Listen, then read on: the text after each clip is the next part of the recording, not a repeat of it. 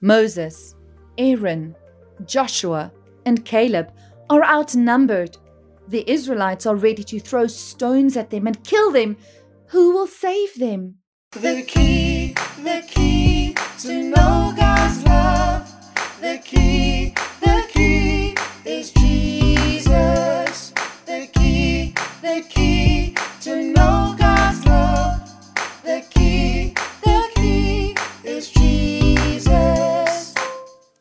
Hi, friends, it's me, Lali, and welcome to Doxadeo Kids Storytime, where you can be part of every Bible story.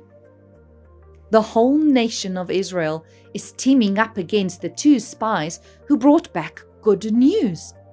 Joshua and Caleb chose to fix their eyes on God.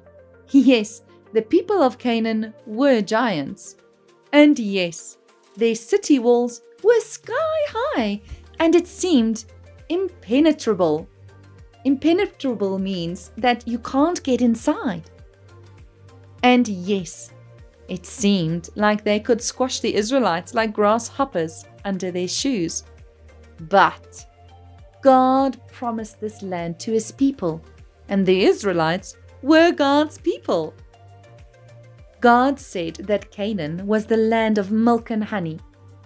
That is what they called Canaan. That means that life in Canaan would be abundant, a lot, overflowing, fertile, good soil, big and juicy fruits. I can go on and on. Canaan was a reflection of God's goodness to his people, a gift from him to the Israelites. How could the Israelites not see this? Just as they were about to throw stones and hurt Moses, Aaron, Joshua, and Caleb, God sent a mighty blinding light to fall upon the tabernacle or the tent where Moses spoke to God. It's almost like a special room where God and Moses would visit. The Israelites were astounded.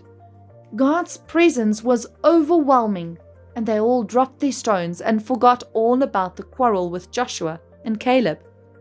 God had come to save his faithful children.